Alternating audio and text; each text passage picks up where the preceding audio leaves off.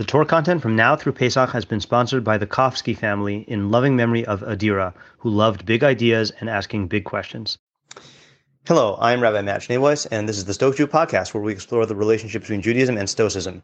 Today's readings will be from Epictetus's The Enchiridion, the handbook, chapters 49 and 46. But first, I wanted to share the context of uh, this episode. So I recently bought a couple of books by Ryan Holiday, who's a modern entrepreneur who has done a lot to promote the teachings of Stoicism in the in the eye of the public. Um, and uh, my favorite of the books that I've bought so far is this book called The Daily Stoic, where he has 366 uh, excerpts from uh, from the Stoic writers, and he basically assigns one to each day. And I think there's 366 because of the leap year.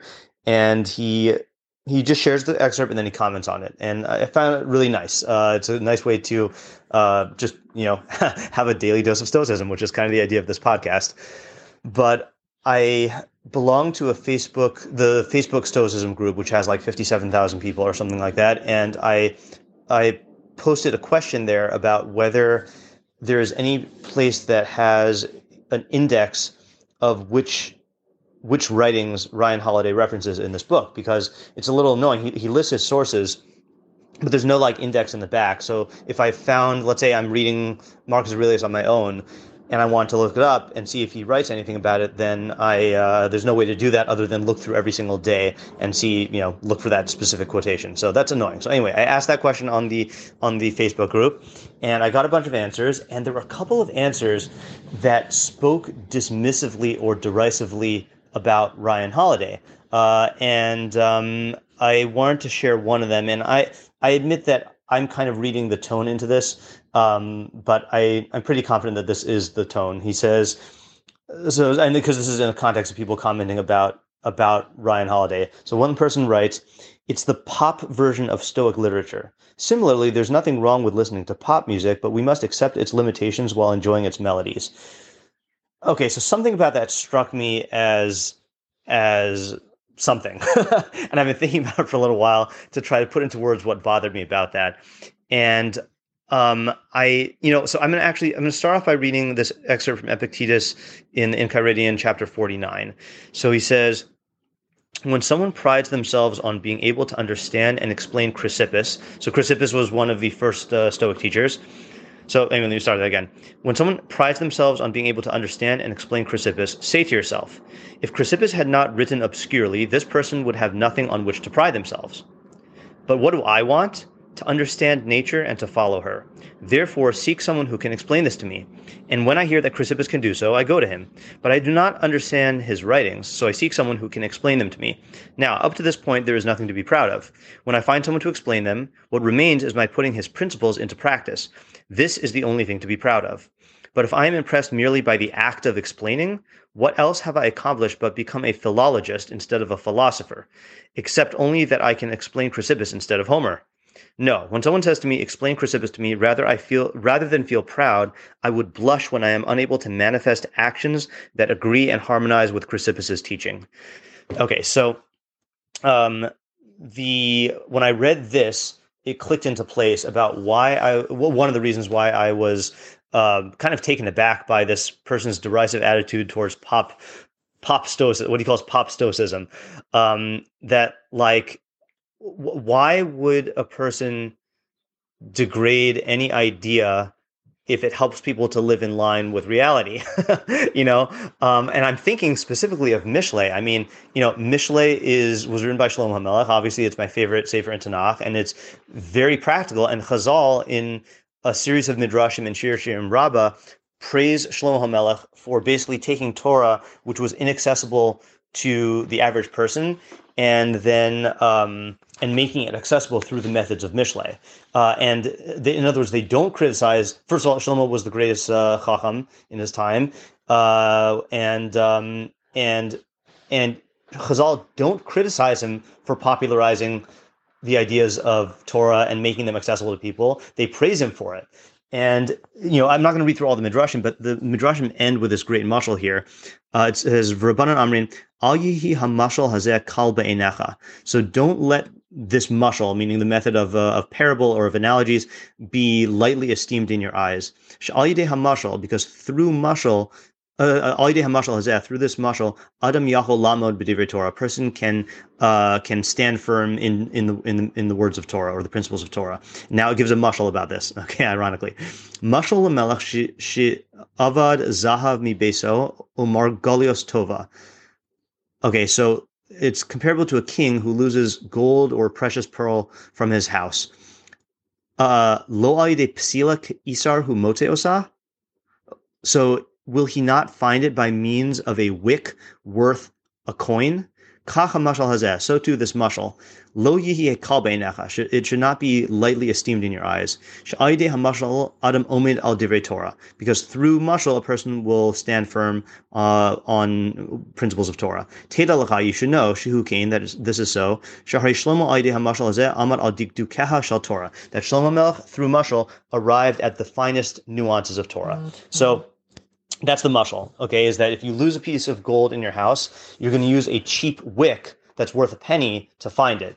So, so too with mushal, Shlomo HaMelech took ideas of Torah that are as valuable, more valuable than gold, and through this, this, this, so to speak, cheap thing, then he uh, he illuminated Torah for people and allowed people to arrive at Torah. So, so that's how I feel about about people who popularize Stoic ideas. Like, you know, you're doing you, the fact that you're popularizing and making it accessible to people that's what it's for. The ideas are in order to live by. And if you could do that through through you know this pop you know it's it's not like pop music you know pop music i mean I, I guess it depends on what you think of pop music but like you know, it, it's it's not just taking ideas and watering them down in order to somehow cheapen them. It's making them accessible to people in ways that can reach a broader audience and allow people to live by them. And I think that's an admirable thing.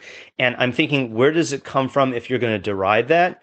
It must come from something like what Epictetus is condemning here, where a person wants to be able to pride themselves on being able to expound on fancy philosophical ideas and to be able to explain things. And because that person is a philologist, which in Greek is a grammaticos, as opposed to a philosopher, which is a philosophos, uh, or however you say it. See, I don't even know. Uh, and uh, and and I think it's so easy to get caught up in the fact that like you pride yourself on being an intellectual for being able to explain these ideas but in reality it's living by the ideas that is the that that makes you a true philosopher. Um, and you know the way he concluded that excerpt there he says uh, when someone says to me explain chrysippus to me I, rather than feel proud i would blush when i'm unable to manifest actions that agree and harmonize with chrysippus's teaching. So that reminds me of the opening uh, the crowning pasuk of the Mishneh Torah uh, that the Rambam uses, which is from Tehillim 119.6, which says, Az lo evosh b'habiti al kol Then I will not be embarrassed when I look upon all of your mitzvos.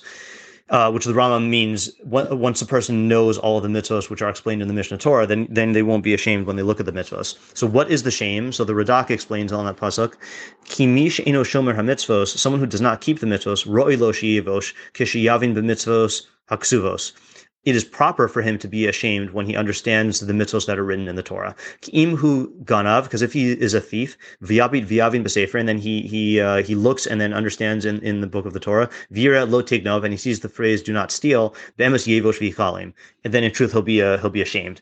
So, so in other words, it, it's the the the the real measure of whether you are actually relating to the words of the Stoics the way that that they were meant to be related to is if you actually live by them. Uh, that's the only thing that actually matters. And I want to end off with an excerpt a couple chapters earlier in the Enchiridion, uh, chapter 46, where where he's talking about people who pride themselves as being philosophers. And he says, on no occasion call yourself a philosopher, and do not talk a great deal amongst uneducated people about philosophical principles, but do what follows from those principles. For example, at a banquet, do not talk about how people ought to eat, but eat as someone should. Remember how Socrates had so completely eliminated ostentation that people would come to him wanting to introduce them to philosophers, and he would take them off to other philosophers. So little did he care about being overlooked. And if a discussion about philosophical principles should arise in, un- in uneducated people, keep silent for the most part, for there is great danger that you will immediately vomit up what you have not yet digested. And when someone says to you that you know nothing and you are not offended, then know that you have begun your work. For sheep do not show the shepherd how much they have eaten by vomiting up their fodder, but they digest their food within to produce wool and milk on the outside. So do not display your philosophical principles to uneducated people, but show them the actions that result from the principles when you digest them. So again, that's emphasizing how it, you know the main thing is not to be called a philosopher or looked upon as such, uh, and you should even take pains to diminish that reputation in order to focus on on living in accordance with the principles. Now, there is one thing that we would say is different here, or at least one thing, which is that actually maybe two things is that in Torah we are we are trying to produce a culture of chachma, a culture of wisdom, and part of that is being involved in learning, even if you're not doing it for the right reasons. And the second part of that is is having people who possess chachma be known and revered so that they can share it and pass it on to other people. So, for example, we would not say that a a Talmid Chacham, uh, so that someone who is a wise, uh, uh, you know, Torah scholar, we shouldn't say that he should conceal his identity as a Talmid Chacham. Yes, he should be humble. Uh, and he shouldn't be ostentatious, but to conceal it and to like not talk about Chachma with uneducated people would be counterproductive to the the culture of chachma that we're trying to produce. And furthermore, it's on a selfish level, it's beneficial to talk about chachma even with uneducated people. And I'm kind of surprised to hear Epictetus say this because what would happen if Socrates just didn't talk philosophy uh, with uneducated people? I mean, we would have no philosophy anymore. You know, Socrates wouldn't develop as a thinker and uh, and the world wouldn't benefit from him. So I'm I'm kind of surprised that he says don't talk about philosophy. That's why I'm if I were to be dan lekaf zechus, if I were to judge him favorably, I would be saying he doesn't mean to not discuss philosophy. Uh, he means to not get caught up in your discussion of philosophy and lording it over these uh, uneducated people and and uh, and forgetting to prioritize living in accordance with the ideas. Um, but anyway, so again, I don't know whether the person uh, who posted that comment on Facebook was uh, was actually falling into any of these traps, but uh, but it it struck me as just the wrong attitude to have about about learning uh, and about Stoicism and about popular forms of of, of teaching ideas.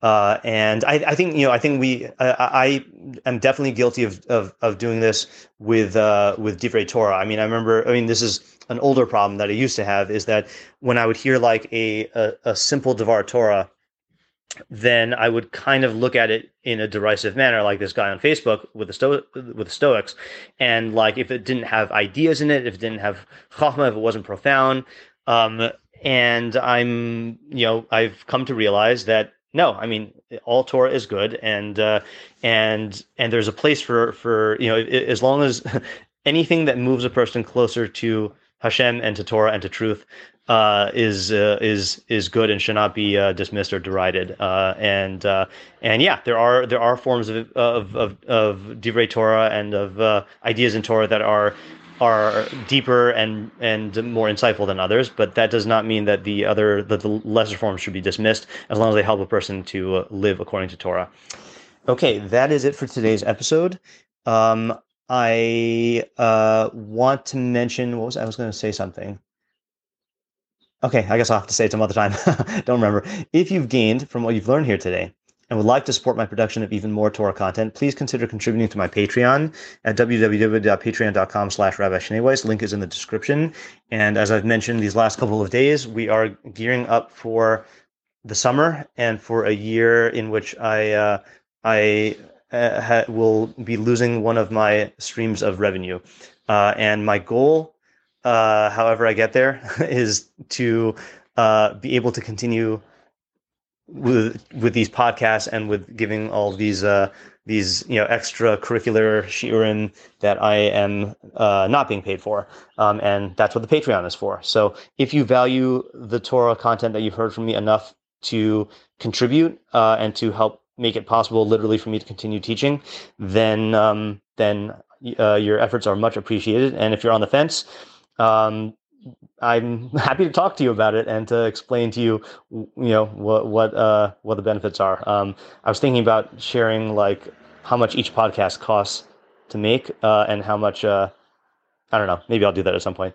Anyway, so thank you to my listeners for listening, and thank you to my patrons for supporting my efforts to make Torah ideas available and accessible to everyone.